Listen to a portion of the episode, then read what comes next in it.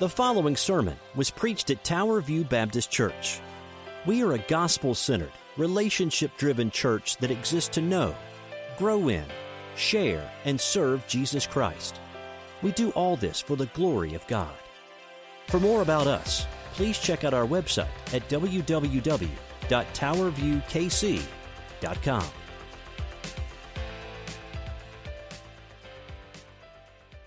So there you have it. That's why it's up here. Uh, you know, I'm keeping track on, and it's even bigger, so I can see even how much farther I've gotten over time. So you can uh, praise God for that, if you will.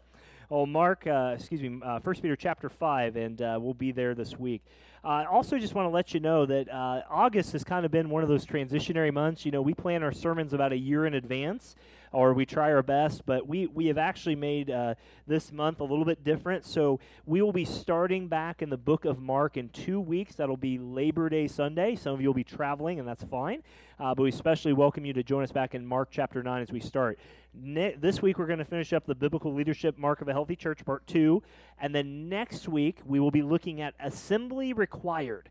Hebrews 10 24 and 25. We've had some questions about this. What does it mean to assemble together? And we're going to look at that as a church, so I think it's very important that we do. So you're in 1 Peter chapter 5, and we'll be going there and uh, in just a moment. Well, there's a story told by a, a, famous Christian author named Stuart Briscoe, and he tells the story about a young pastor who officiated a veteran's funeral, veteran being a, a member of the armed services and the deceased man's military friends wished to have a part within the service itself. So they requested the pastor lead them to the casket, stand with them for a moment of silence and prayer, and then lead them through the side door. Well, the result was, as, as many young pastors know, didn't quite go the way they expected it to go. The result was they marched with military precision right into a broom closet that looks just like this. Oops. The door got locked, and they were locked in there during the whole funeral, and they could not find the pastor at all. And this apparently happened on a true story, as it was. And they had to make a hasty retreat to cover the confusion as it came down. Well, two things you can draw from that story, I think, that are very easy to understand. And that is that if you're going to lead, you need to make sure you know where you are going, right? Husbands, amen. We know this. trust your wives, trust that woman in the car. She knows where she's going. Likewise, if you're going to follow, you need to make sure you are following someone who knows what he's doing or she is doing at that point. And that really is, if you were here last week or if this is your second week, uh, whatever with us, that that is the message that we are looking at with biblical leadership. Oftentimes, churches have well, good intentions to go this way, and they end up right into the broom closet when God wants them to walk out into the front of the funeral parlor, so to speak. And good leadership requires that if you're going to lead, you know where you're going. If you're going to follow, you make sure to follow someone who's going to lead well. This is why Proverbs 21, verse 5, as you'll see on the screen, says, Good planning and hard, hard work, rather, lead to prosperity, but hasty shortcuts lead to poverty. Proverbs 21 and verse 5. And this is why Paul and Peter and the apostles are hammering on this issue of church leadership because they know as the churches go, as the leadership go, the churches go. As the as the churches go, so goes the witness for Jesus Christ. And these are things that he wants to connect with them. And you're going to see in 1 Peter 5 that he's going to connect this passage of Scripture with a so, a therefore, if you will, that connects us back to a previous section of chapter 4. And after teaching the church how to suffer as Christians, Peter is now issuing an urgent call to follow their leader. I hated that game as a kid, didn't you? Follow the leader. If you weren't in the lead, you were like, man, I'm just going to do my own thing. Or Simon Says, I hated that game too because you just want to do your own thing. But at the end of the day, the Bible says this is what we have to do. The church needs faithful pastors if it is to live and witness in a hostile environment. But we don't face the same persecution they do, Pastor. We're not dying for our faith in America, but we live in the midst of growing hostility to Christianity, some of which we've seen in the last week on our own property. And this will open up. And for this reason, Peter says, look, if you're going to live in this world, you need to make sure you're going in the right direction. So the church needs faithful pastors to live and witness this out, to lead churches. So, to what end will we be talking about this in our church? And if we're a, if we're a Baptist church or a congregation, to what limits does that have with pastors leading the church? And what are the responsibilities of both sides? We'll get there. And guys, I just want to speak this on a personal note. I understand this is one of those things that as a pastor, like if you're sitting in the pew, I would be thinking, at least I thought this that you would be thinking, well, he's preaching on his job description. How how kind of like self-centered, selfish is that, right? It's awkward for me too. Let me say that. But this is the word of God. Amen. And this is what we are called to follow and, and, and to learn together to do. And so it is, in a sense, preaching a pastoral job description. But if this is what I'm to do, you need to know this as well. Because if I'm going to lead you well, eh, or hopefully many pastors will lead us well, then we need to know what that description is, right? If the quarterback decides he wants to be a wide receiver, and the wide receiver says he wants to be a guard, and the running back wants to be a kicker, the Chiefs are going to be pretty bad this year. They're going to be bad anyway, but you get the point. There it is. So, the big idea today I want you to see is that Jesus Christ is the head of the church. And according to Scripture, he exercises his authority through a plurality, through multiple godly men. Ladies, let me just step aside and say, if you were here last week, this is not at all diminishing the role of women within the church. If anything, if men are leading as they ought to, women are elevated to the degree the culture will never match them at. I, let you know that. The church is not a one man show built around one personality. Jesus is preeminent in all things, Colossians 1:18, and the New Testament model is for many pastors to model and share the leadership within a church. In a few isolated instances, this word elders or pastors is plural, not singular, or is, is singular, not plural, but the local church as a whole is led by multiple pastors. Where do you get that? Do you realize that the Bible speaks more about multiple pastors leading the church than it does the Lord's Supper if you were to count the verses? Isn't that crazy? But yet we tend to gravitate to the Lord's Supper, rightfully so, an ordinance of the church, but let this slide by the wayside. So, what does this mean for us? It means whether we are having a hard time as a church or an easy time as a church, the people of God need qualified leaders to lead them in the right way. I don't want to live in the broom closet. I want to live where God wants us to live, right? And the church is important to God because Jesus died for her. Tina, thank you for picking these songs that pointed back to that fact this morning. And he cares so much, Jesus does, for each member of the congregation by providing godly leaders who nurture a gospel culture throughout the church. And this is what's always been expected through the New Testament. So, four things this morning from 1 Peter 5 quickly as we go through them. First, we're going to look at the nature. Some of this may be a little rehashed, but different. The nature of biblical eldership. Remember, a pastor's an elder, an elder's a pastor, same word. But also the duty. What are, what are we called to do? The practice of biblical eldership and the reward of biblical eldership. Darren, I'm not a pastor. Why does this relate to you? It relates to you because you are a member of this church, many of you. And I would pray just as much as we give voice to things in the political arena, we would give even more attention and detail to the things of the house of God, even more so. Because we got an election coming up in two more years, believe it or not. Just cut your TV bill right now because you're not going to miss anything as you go. But I want you to remember the greatest gift God gave us is the church. The church is God's plan A. With respect, it's not FCA, it's not uh, the navigators, it's not those outside parachurch organizations. The local church is the greatest gift outside Jesus Christ God left for us here on this earth. Sounds funny, doesn't it? That's because American culture has taught you otherwise, but the Bible says it is God's plan A. With that in mind, will you join me in standing as we read this morning? uh, from 1 Peter chapter 5 verses 1 through 4. 1 Peter chapter 5 verses 1 through 4 authored by Peter the apostle as he writes these words inspired by God. Hear the word of the Lord this morning. He says, "So I exhort the elders among you as a fellow elder and a witness of the sufferings of Christ, as well as a partaker in the glory that is going to be revealed.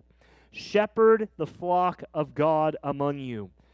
exercising oversight, not under compulsion, but willingly, as God has given you or gave you, not for shameful gain, but eagerly, not domineering over those in your charge, but being examples to the flock. And when the chief shepherd appears, verse 4, you will receive the unfading crown of glory.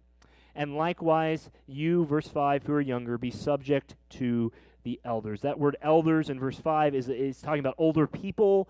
The verse in verse 1 is talking about the church office, and that's what we're going to be focusing on this morning. We join me as we pray before God as we do. Lord, as we come to put the plumbing in, so to speak, about why we do and why we do not do things at Tower View and hopefully every gospel preaching church around the world, Lord, would you give us great humility, great wisdom? Would, would you let me get out of the way and would you let your word speak? It's it, eh, Father, that is our prayer. May your Son receive glory. May Father, may you be praised. May the Spirit bear witness to our spirit that we are the sons of God by the, the hearing and doing and living out of your word. Father, this is not um, this is not uh, attractive stuff to the world because we're talking about authority. It's not attractive, Lord, because it is something totally countercultural, even to cultures that have gone thousands of years before us. But Lord, it is biblical. So, Lord, let that seep in our minds this morning, not to do anything but bring you praise. Lord, it's all about you, not about us. Thank you for these dear saints. Thank you for visitors. Thank you for regular attenders and members here this morning, and kiddos and everyone on up. We thank you for the littlest up to our oldest. It's all by your grace. We pray this in Jesus' name. And God's people said, Amen. You may be seated. Thank you. Well, I'm going to have Amy go ahead. Uh, Amy, I think there's a couple summary slides from last week, and uh, we will do our best to get through as much as we can. If we don't, we'll send it out over email as we can. But last week we looked at just varying passages of Scripture. And if you were not here with us, I just want to remind you of these truths and why they relate to us as a church. The first is, is that we saw that the terms overseer, bishop, and elder are really the same three words that describe the same office. A pastor is what it is. We said that the New Testament, secondly, never mentions a church with only one pastor.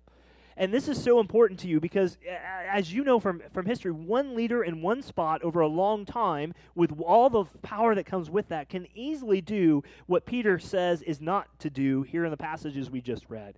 And so, thirdly, a pastor is not a CEO. Praise God for that. I don't even, I would never, you know, CEOs get paid like uh, I don't know, more than even ball players make sometimes. I would not want their pressure. Phone going off all the time. I mean, come on. You get what you pay for. And those guys are getting that money all the time, but they get the responsibility. But a pastor is not a CEO, he's not the head of the church. Jesus is, and the pastor is his under shepherd, his, his, his, his local uh, called person to, to do that. We saw on the next slide that deacons are separate from pastors deacons are separate from pastors. And again, we'll get this out over email if you're taking notes, so don't we're going to rush through some of this. But deacons serve under the oversight of pastors and teachers. Deacons are, are, are men called by God that God has raised up to serve. We have several here. We have Richard. We have, uh, golly, I'm forgetting them already. Brian, Steve. We have John. We have Jim. We've had Lauren and Dawn in years past. But these are men that God has, and Pete, these are men that God has raised up for us to serve the church, the physical needs of the church. And what they do is deacons relieve the physical needs of the church so that the pastor elders can focus more on the spiritual needs. I gave the example last week. Does that mean that as pastor I'll never clean the toilet? Well, we all we all sometimes got to do certain things. But and, sometimes that has happened here during the week when you're not here because it just needed to be done. But generally speaking, pastors are spiritual seeking and doing that work while deacons focus on the physical. Although there's some overlap, that is generally what it is. The biggest difference, though, and Amy will put this up on the screen, between a deacon and a pastor elder is that 1 Timothy 3 told us that a pastor elder has to have the gift of teaching. Not blabbing, not pounding the pulpit, but the gift of teaching so you understand the Word of God. That is the difference. And we challenged you last week, I pray. I pray the Word of God challenged you that this is the order. Deacons should not be running the church. Deacons should not be running the church. They should be serving the church. Pastors should be leading the charge as the spiritual authority in there. And that sounds funny. We're not Presbyterian. We're not Catholic. We're not those things. But as a church, we are given charge as pastors to lead you spiritually. If we don't lead you spiritually, let's just pack up and go home right now. Amen. as we do. So I want you to notice with that summary, go back to First Peter, and we're going to look at the again a little bit different angle, but chapter 5, verse 1, the nature of biblical eldership. The nature of biblical eldership. Notice what verse 1 tells us. Peter writing here. He says, So I exhort the elders among you, as a fellow elder and a witness of the sufferings of Christ, to, as well as a partaker in the glory that is to be revealed. So Peter's addressing the church. Peter's an apostle, right? He's a guy that has seen the, the resurrected Jesus. And yet Peter kind of steps down from his authority as he writes to these scattered people throughout all of the known world at that time to call himself an elder. What is an elder? Does that mean an old fuddy duddy, like doting grandfather type that's like, hey, you want a piece of candy? Take it. You know, is that what we're talking about? No, the, the, the word can refer to older men, but it's referring specifically to the pastors of the church. Peter's really saying, Pastors, I exhort you, as a pastor with you, do these things. And as we said, there's elders and there's deacons. Elders serve by leading, and deacons lead by serving. And so, what he tells them to do is to do the following things. But the first thing I want you to note here is that elders are considered and I'm going to bring this up again for sake of this. Please hear my heart in this. Elders are considered only in the Bible, pastors are considered only in the Bible to be males. Soundbite that, right? Let's go share it a thousand times on the internet. Yes, I'm the narrow minded, bigoted Southern Baptist pastor who just said that. You got it. I know. But this is what the Word of God says. The term elder literally refers to older men in the office of that. When it's used in the church office, it's referring to spiritual maturity. But there is a lot of controversy about this today. I, I went to William Jewell. This was a big fight there, both conservative versus liberal thought. But the burden of proof falls on those who claim that God allows women to be pastors. Ladies, please hear me again clearly. You are not second class citizens in the kingdom of God. You are holy, created to do exactly what God created you to do. You are to lead in certain areas. But as it comes to the church, it is a male office only. And finding, as you'll see on the screen, biblical evidence for women pastor elders is like looking for a black cat in a dark room that's not really there. Cats are on my mind this week because we may be getting a cat. So we'll see how that goes. So that was the phrase that came through, all right? That's why that's on my mind. But biblically it's true. 1 Timothy 2:15 says, Paul writing to Timothy, I do not permit a woman to teach or exercise authority over a man. Rather, she is to remain silent. Well, Pastor, what does that mean? I don't have time to flesh that out. That'll be coming in, I believe, November when we get back to that. But the binding injunction does not mean women or men cannot teach or lead in the church. It means women in ministry may not serve in pastoral roles. Men and women are one in Christ, but the Lord has reserved the leadership of the church to be among men themselves. Ladies, and we have failed you in that time and time again. I praise God for many godly ladies who have led when men have not led. Or if men have led, they've led chauvinistically, they've led domineeringly, they've led pridefully. But God's word says that elders, pastors, elders are to be male. Secondly, if you notice the verse here, it says they're to be godly. You do you notice that here? The term elder literally refers to an older man, and he, he calls on them to be a witness to the sufferings of Christ. These are people who, who, who remember the gospel. They lead because of what Christ has done for them. They want to lead to show others what Christ is doing. But church leaders don't have to be old. I'm not old. Well, I was telling Meg beforehand, 35 next year seems like the downhill slide, right? Meg's like, oh, she gave me that look, right? So it is what it is. But 1 Timothy 4:12, Paul reminded Timothy, "Let no one despise you for your youth, but set the believers an example in speech, in conduct, in love, in faith, and in purity." What we are saying is that these leaders, these pastors we call, must be of and above reproach. And you can read the whole list in 1 Timothy 3. I don't have time this morning, but the point is this. If as we choose pastor leaders of this church, we don't choose a pastor because he has a winning personality. We choose him because he has godly character. Do you see that difference? There is a pastor, and I'm not going to name him, but I will just say eh, there's a church that he's a part of. His muscles are bigger than his theology. Let me just tell that. He leads a church out in Charlotte, North Carolina. He has a beard, and he's he's gone from super preaching the gospel to prosperity gospel. And his per, he is all about personality. Let me tell you, If you know who he is, you know exactly who I'm referring to. And he is all about personality. If I can say the right thing, do the right thing, have the right stage-o-matics, then people will think I'm a godly pastor. Friends, that is so far from biblical truth. A pastor should have godly character, be able to teach even before he is considered to be the life of a leader. That's why when we pray about our youth pastoring and our music leadership, that we're not looking for who's prettiest on a resume page. We're looking for who has character to carry our church into the areas of leadership deeper and wider as we reach Gracemor and Maple Park for the gospel of Jesus Christ. Thirdly, elders are plural. You'll notice that here as it comes up. Elders are plural. Did you notice that? He didn't say, So I exhort you, pastor, singular. He tells them it's plural. There, there's multiple pastors leading. Peter addressed them.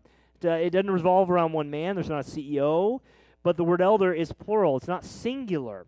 There are times in the scripture where there's referred to as one pastor. Uh, 1 Timothy 5.19, it says, Do not admit a charge against a, an elder or pastor except with two or three witnesses. And 2 John 1 and 3 John 1, John identifies himself as the elder, the pastor. But every other reference in the New Testament to the leadership of the church is in multiple men, godly men, male men leading the church. The New Testament teaches and models and assumes a plurality of pastors leading a local church. So, why don't we do it? I don't know. You know, some have speculated that I, I, Natalie and I watched a western last night, a modern day western where they found the, this Indian tribe that was uncontacted. It was pretty cool if you want it. It's a lot of fun. But you know, as the West grew and we we Americans took over the West, there was the thought that they were planting churches so quickly they didn't have time to get other pastors involved. So they just put one guy in the spot. And that's probably true. But guys, today we're not winning the West or whatever that was. We we have plenty of opportunity within our churches to raise up people. You know, someday I'm not going to be here. Someday I'm going to be so excited when the Chiefs finally win that Super Bowl, I'm just going to pass out and die of a heart attack. Amen? But one thing I know is you're going to be looking for my replacement someday. I don't plan to go anywhere. As long as the Lord has me here, I want to do a faithful job. But my prayer would be that someday we don't have to look to the outside, that we have enough godly men within the inside to say, you know what, why don't you lead us? Why don't you spiritually lead us as we need to be led? It's not bad that we look to the outside. Please hear me clearly, but may our church, may you pray that we raise up godly men to lead our church spiritually as God would have us be led. So that is what the nature of biblical eldership is. And friends, no one is trying to exalt himself above another. Is it okay if you had a senior pastor and other pastors with him? Sure, but they're all equal at the foot of the cross, but yet someone will lead that group as they are, equal among equals. That's number one.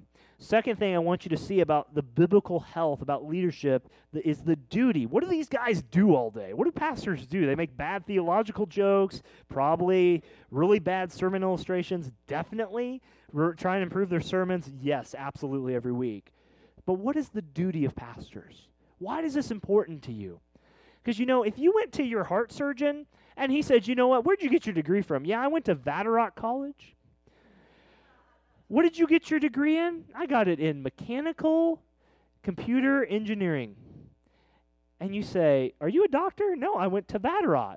You would want them to say MU Med, KU Med, UMKC, whatever else. You would be very surprised if that were the case, would you not?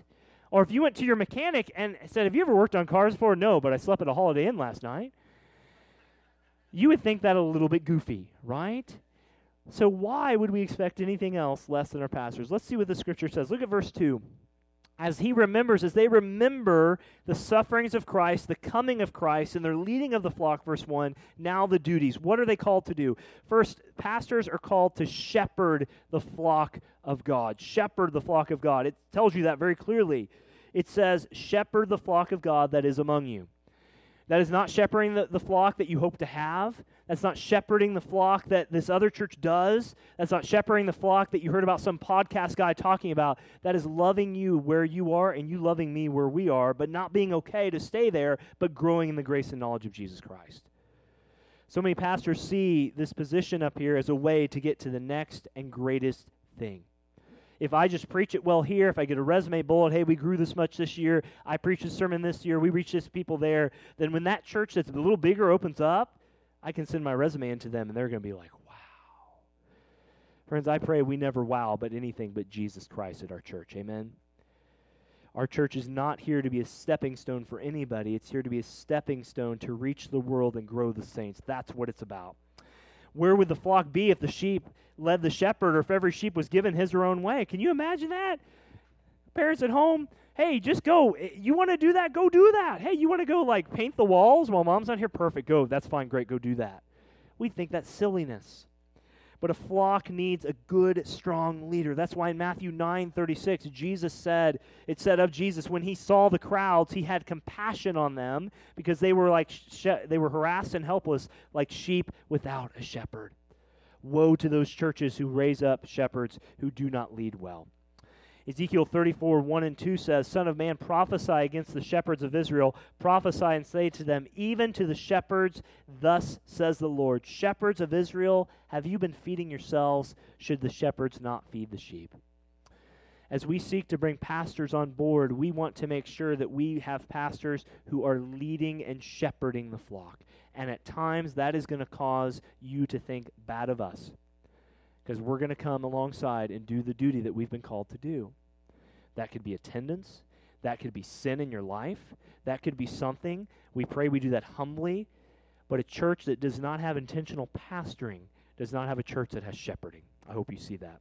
Second, I want you to see, as he tells us here, they're to oversee the flock of God. Did you notice that? Look at verse 2. He says, Not only are you to shepherd, lead them spiritually necessarily, but he says, Be a overseer. Be an overseer. What does that mean? Well, let's get into that. What is the work of elders? It's to shepherd the flock of God.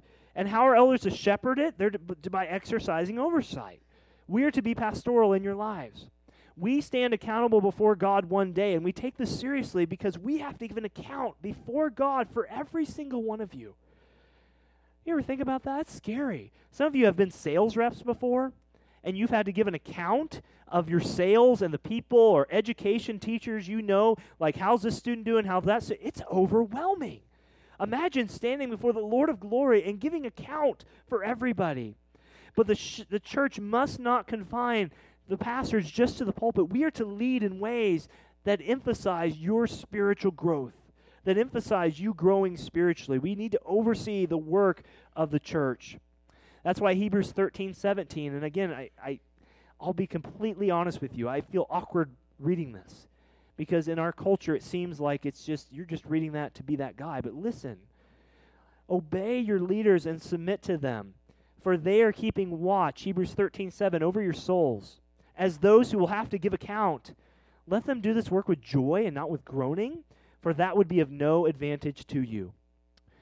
You know, the hardest work that we have as pastors is, is dealing with disobedient sheep. You know, uh, well, well, they'll just find another church somewhere. No, that's not the answer. Most of the time. The answer most of the time is for most people to deal with the sin that is in, in front of them and the sin that's in front of us. And that's hard work because people don't like to do that. Well, I'm a Christian. I do my thing with Jesus. You do your thing with Jesus. We come and sing a few songs, but, Pastor, don't you ever get in my spiritual business. Friends, my, my, my, job, according to the scripture, is to get in your spiritual business, not domineeringly, not overwhelmingly, but as a humble servant would lead prayerfully to say, How are you doing with the Lord? And if that just makes you mad hearing that very statement, then you do not understand what the scripture is saying. Because elders are to lead and oversee the flock, they're to watch over your souls. Why would you trust a man if your soul if you can't trust him with your money? I mean, some of us will trust more than our bank, trust more of our bankers than we will with our pastors, and that's a shame. A pastor is an overseer, and that overseeing goes into lots of spiritual ministries. I pray for a day here at Tower View where we are equipping people to lead in a way even deeper and wider than we are doing so well in so many places now. There's so much more to do, but that is the call of a pastor. And notice, well, that's number two, the, the duty of a pastor told you this feels awkward. Can you imagine getting up? Some of y'all, the jobs you have and preaching about your job description, wouldn't that just be a little weird? But praise God, this is not just any job. This is what God has told us to do. Notice number three. I'm going to type my password in because I just got logged out. Praise the Lord as it goes. Number three, the practice of biblical eldership. What does this mean? Peter exhorts them now at the end of chapter 2. He tells them how to do this. He tells them what you're to do. You're to shepherd, you're to oversee. This is quick, there's a lot more detail here. But he tells them, first off, that now here's the practice of it. And in five succinct, you might call them couplets, Peter condemns unworthy leadership and models what is biblical leadership. Look back at the end of verse 2 and verse 3. He says, and, and not under compulsion, do this not under compulsion, like someone's putting a, a knife or a gun to you, but willingly, as God would have you, not for shameful gain, but eagerly, not domineering, not doing a power trip, my words, over those in your charge, but being examples to the flock. As a pastors, as we bring them on board, we should have, first off, a proper attitude towards responsibility. You see that there. Shepherd them not under compulsion, oversee them not under compulsion, but willingly as God would lead. Under compulsion means you do something by force. I mean, as parents, we do this more often than we know. Sometimes we, you're gonna go to church today. You know, you're you're gonna take out the trash, right? You got to do these things sometimes. But Peter says to lead because you want to, not because you have to. There are a lot of parents that, that parent because they have to, not because they want to. Do you understand? There's a lot of pastors who collect paychecks because they have to, because they don't know what else to do with their lives, not because they want to. I pray you pray for that for us. I pray that you pray that our desire is not, oh, well, I've got to go preach a sermon. We get to preach a sermon. I get to be your pastor. Not because it's about me, but it's about that. A pastor cannot call you to carry a cross if he is not willing to carry his. I pray as we leave this church, as God leads us forward, that you see us as examples, not to say, hey, he's awesome, but to say, hey, look at the awesome God that this, this, this, this lowly worm gets to follow. What an amazing truth that is. So, not under compulsion. So, there's a responsibility. There's also, and I'm going through this quickly, there's also a proper attitude towards prosperity. Did you notice that? Move over Joel Osteen, Benny Hinn, Joyce Meyer, uh, David Prince. Hear the word of the Lord. Not domineering over those in your charge, but being examples to the flock, is what he says. Not for shameful gain, but eagerly. Not shameful gain. Some of you have the King James. It says filthy lucre. Go around and say that five times fast. Filthy lucre, right? It says that Peter does not condemn gain in itself. Look, a pastor has to take care of his family, but he shouldn't do it to profit off the church. That's why you run from your prosperity teachers church. You run from them. If they ask you for money so they can get another video room and their $3 million mansion, they are not shepherding the, the, the, the saints, they're shepherding their bank account. Do you understand that? Run from them. Benny Hinn, Joyce Meyer, uh, David Prince, you name most of those folks you see on channel 16 KTAJV out of uh, channel uh, St. Joe are folks that fall under this thing. Be careful who you listen to. Galatians 6 6 says, Let the one who's taught the word share all good things with the one who teaches. 1 Corinthians 9, in the same way, the Lord has commanded those who proclaim the gospel should get their living by the gospel. But don't do it in a way that profits the church. You all have taken care of us as pastors so well, and we thank you for that. I mean that so much. You've taken care of our family. Thank you. We feel very blessed every time because you bless us every time financially. You give so faithfully. Thank you so much. But the use of money without aiming to the glory of God is what we call embezzlement. This goes for your personal checkbook, it goes for the church's checkbook paying pastors. We are called not to be lovers of money. We should eagerly serve with a ready mind. And if you take care of God's business, God's going to take care of you. Amen? And that's what we know. Thirdly, I want you to see that these elders or these pastors are to have responsibilities they're to have prosperity, a, a, good attitude towards these, but also authority. Look at that at the end of verse 3 there. It says, Not domineering over those in your charge, but being examples to the flock. In other words, the pastor should not be a tyrant. The pastor should not get up and, and direct things in such a way that is not given him by the bounds of thus saith the Lord in Scripture. There was a man who did this. We talked about him three years ago in 3 John. His name was Diotrephes, and this is what it says in 3 John 9 and 10 it says, John writing, I've written to you about, to the church about Diotrephes, who likes to put himself first. He likes to put himself first.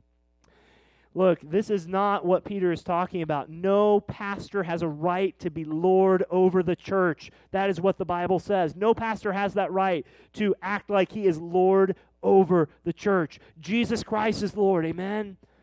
We believe that. There are some ways the scripture gives us guidance to lead that it may seem like as pastors we're leading with an iron fist, but biblically it's what God has called us to do. There's a difference between what the Bible has said to do and what most people call leadership by pastors today. Do you see how this affects you? Many of you have come from these churches. You've been to a church before where it was pastor so and so and and and the, the, the toilet rolls didn't get changed unless pastor so and so approved it to be Charmin or, or, or the other brand you know? That's not what we're talking about. Leaders should be humble servants. They've been given spiritual authority. Elders are not ranchers who drive cattle but shepherds who lead sheep. We must give direction up front not orders from on high. We cannot lead where you don't go and you cannot teach what you don't know and faithful elders are effective by leading through this way. Want you to see lastly, and we're getting close to the end here. Friends, I pray that you see this. This I, I know sitting as a congregation member, this may seem just like, when's he to get done? Come on. You've got the big letters, the big numbers up here, Pastor. Come on. But do you see how important this is? This affects everything you do. This affects your family, parents. The way we lead this church affects how your kids view, live out, and share their faith in this church. Grandkids. This affects how we reach people for Jesus Christ. This affects where we put our budget. This affects everything. That's why it's so important. It's like if you wanted to build a house with no plumbing and you try and turn on the faucet, you're like, man, there's no water coming out. Well, duh, you didn't put any plumbing in, man. Come on. This is basically what that is. But I want you to see the reward of what a faithful pastor of a church should be looking forward to. Look at verse 4. I told you earlier that ver- chapter 4 of 1 Peter provides a, a look at the, sh- the second coming of Christ and how we should live while we suffer. But notice verse 4. And Peter says, And when the chief shepherd appears, who is that church? Jesus, right? Yeah. When Jesus appears, you will receive the unfading crown of glory. In verse 2, Peter called them the shepherd. And in verse 4, he calls Christ the chief shepherd. We are under shepherds. We, are under, we answer to God before anyone or anything else. That's why Martin Luther, at the great uh, Diet of Worms, said that I hear, you know, they, they charge him uh, all these things about how he could not believe. And he said, Look, I stand on the word of God. I can do no other. And that's what a pastor is called to do not on the wisdom of other men or women, not on the philosophy of the day or psychology. We stand on the Word of God because we answer to the chief shepherd. And so do you, church. Individual church member, you stand before God someday. And praise God, if you're in Christ, that is not a judgment for heaven or hell, that's a judgment for rewards. But you stand before the chief shepherd, and we pray, don't we, that we all hear those famous words Well done, good and faithful servant. But the chief shepherd's coming back. It's not a guess of is Jesus coming back? He is coming back. Praise God for that. What day, what hour, who knows? Don't go there. You're, you're, you're like super unbiblical if you go there. But praise God, he's coming back. Amen. Your motivation today to get through the seasons of life you are in is because Jesus died, he's buried, he rose again, and he's coming again. And he tells these pastors, look, you do these things because Christ is returning. When an athlete won an event, he was gained a medal, but the faithful shepherd will receive an unfading crown of glory. Look, we live for Christ's approval, not man's praise. We live for Christ's approval, not how many likes we get on Facebook. We live for lasting glory and not temporary gifts. There is a great song by Ron Roper. Many of you know this song. It's called uh, Only What You Can Do for Christ. And let me just read some lyrics from this. I think it proves the point well. It's an old song. It says, You may build great cathedrals, large and small. You may build skyscrapers, grand and tall. You may conquer all the failures of your past, but only what you do for Christ will last. You may seek earthly power and fame. The world might be impressed by your great name. Soon the glories of this life will be past, but only what you do for Christ will last. That might be a good song we sing one of these days, Miss Tina. Wink, wink, as we do. Yeah, we'll have to learn it first, but we'll get there. Praise the Lord. It's a great song. Church, that's why we do what we do. So let me ask this question. Amy, we're going to go as far as we can. The rest will go to email. So if this is what the Bible says, why do why do pastors not lead in this way? Why? I mean, I hope it's been clear from Scripture. This is what it teaches. There's more. But why? Amy, just bullet them up there if you want to, please. Ignorance. Quite frankly, you go through and you look up the references to pastor elders in the church, there's more references than you can ever care. It's pride. Well, if I'm the pastor and I got to share the leadership with other pastors, that ain't good because I'm not the CEO anymore. It's pride. And quite frankly, it's the fear of man. Well, what are they going to think? They've never done it this way before. This is what the Bible says. I know, Lord, but they've never done it this way. There's a fear of man, which Proverbs says is a snare leading unto death. So why do churches reject this? And, and again, we'll put this out over email if you're taking notes. Ignorance. We don't teach it. Pastors don't teach it. Therefore, the church may not know it. It's belief that they already have pastors that are leading in this way, and that's not true. There's tradition. Well, we've only always had one pastor leading the church, and that's just the way it is. And if you change that, then you're going to be out the door sooner than you stepped in the door. It's also politics. Well, if we do this, then I lose my share of power, and if I lose my share of power, then then you, you can see this. That goes right into wrong motivations.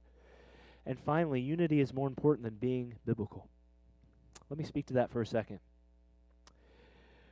Friends, we unify at this church around things the Bible tells us to unify around, right? Look, I love the Chiefs. God love them. This is like the third reference, right? but I might be rooting for someone else this year.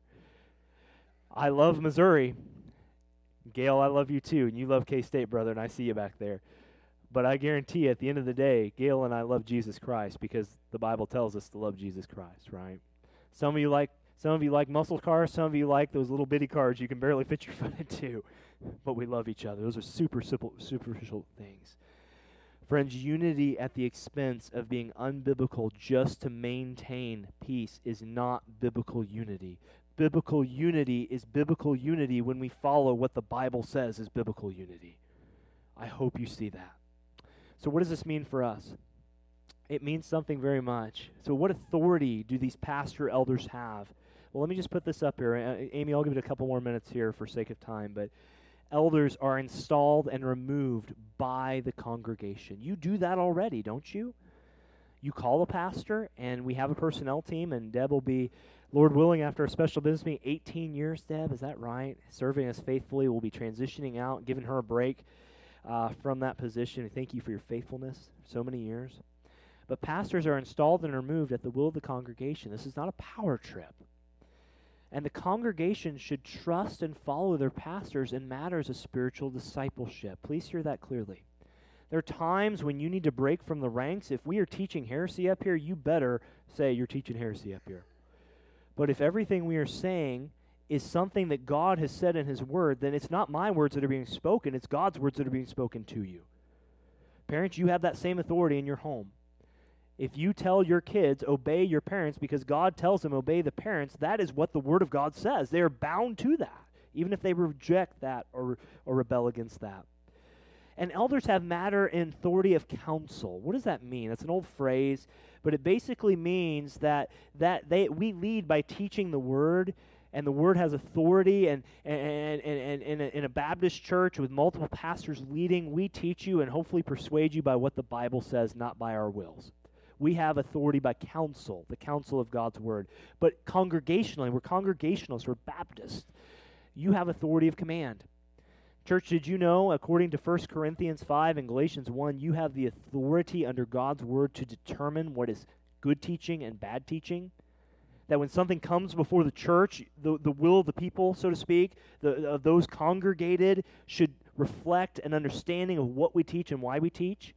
So as we go to hopefully prayerfully leading with multiple pastors, we teach the word of God. We bring that counsel to the church, and the church, if it's following God's word, should say, yes, yes, yes, yes, yes every time? Not necessarily, because the pastors could be off, quite frankly. But if everything they say is grounded in God's word and there's no biblical objection to that, those two should marry concepts together. Doesn't take away your right as a member. It actually elevates it to double check what the elders are taking, pastors are taking to you, making sure it's not garbage. They did this in the old days. You know, they had a taste tester and a food tester. You remember this? That if the king got a drink, they took it before someone else. So he's basically going to die if that's poison, right? They did that, and that's what kind of we do. It's not a House of Representatives and Senate. We're not we're not an American government, but there's a sense in which the counsel that comes from pastors should be double checked by the congregation, and the congregation should be double checked by the pastors. Do you see that? And Amy, we're just going to bullet these up as we close. So, what does this look like? What does this mean for us? I have more detail than I have time for, but I want to end with this. This means that the preaching and teaching of God's word should be primarily through the men of the church leading the church. We don't exercise oversight over the uh, everything, but there should be oversight over the content of what's being taught in Sunday school. I praise God for faithful teachers here, but some churches, if you were to say we're gonna we're gonna tell you what you have to teach, what is biblical, they would look back and say, "Well, it's my Sunday school class." That's not biblical either. And there's corporate worship. There's a sense in which, and, and, this happens pretty much already, but we are finally responsible as pastors for what happens here on a Sunday morning. Look, I love, I, I, I'm not a big Elvis fan, but I think it's pretty cool when guys get up and dance like Elvis and do that sort of thing. And, how are you doing? You know, do one of those things. Well, that doesn't have a place on a Sunday morning. I'm sorry. Because we're not here to worship a guy who's dead. We're here to worship guy who rose, and his name is Jesus. Amen? And it also is accountability. This means for, for holding uh, w- what we live out our lives. It means I'm not an expert in all areas, but there is accountability among other pastors to check and spot check each pastor. That's what wisdom's about. That where I'm deficient, I am not a great counselor. I, I fully admit that. This is what the word says. I'll walk with you some, but but but Brother Nelson, who's serving interim, he is he's gifted in that area. He just has the patience that I just don't at times. I'll be honest with you. That is biblical pastoring back and forth, leading a church. And it's balanced. No one man has all the gifts necessary to do that. Super Pastor. Peg's not here today, but if you're on the Facebook group, you saw Super Pastor last week. She put my face on Superman, which I was like, no, no, no, no. And she was joking. It was all in good taste. But there's no Super Pastor. We must do it together as a church body. And there's burden sharing. This is why 1 Timothy 3 says it's a noble task to desire to be a pastor, but in doing so, it is a, it is a commitment. Not a once a month committee meeting, it is an all day, everyday thing if it's done properly. And prevent the cult of personality. Guys, this is not the church of Darren Smith. Praise God.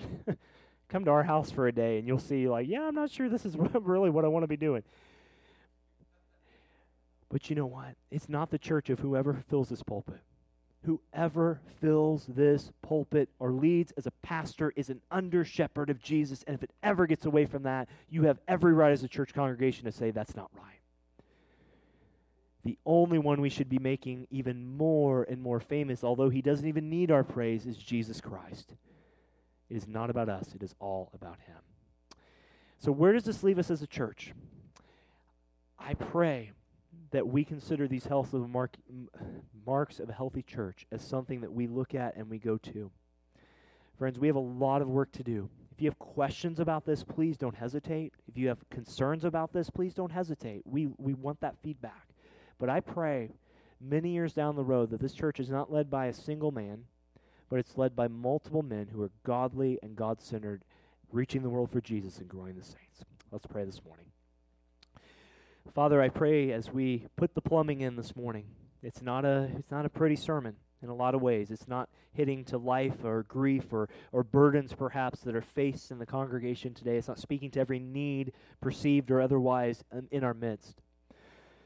But Father, it is a need to get this down. So, Father, I pray for our church today that you be with all those unspoken prayer requests, all those who are grieving today, all those who are doubting, all those who are having marital issues, all those who are who, who need to grow in the faith, who need to repent of sin, who need to just praise you for what you're doing, all the burdens that we bring is two verses down.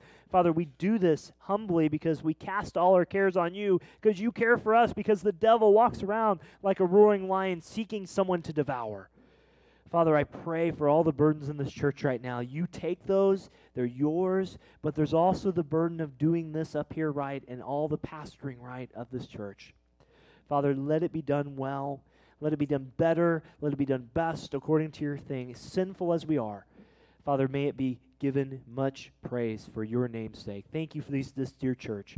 We pray all these things today in Jesus' name. And God's people said.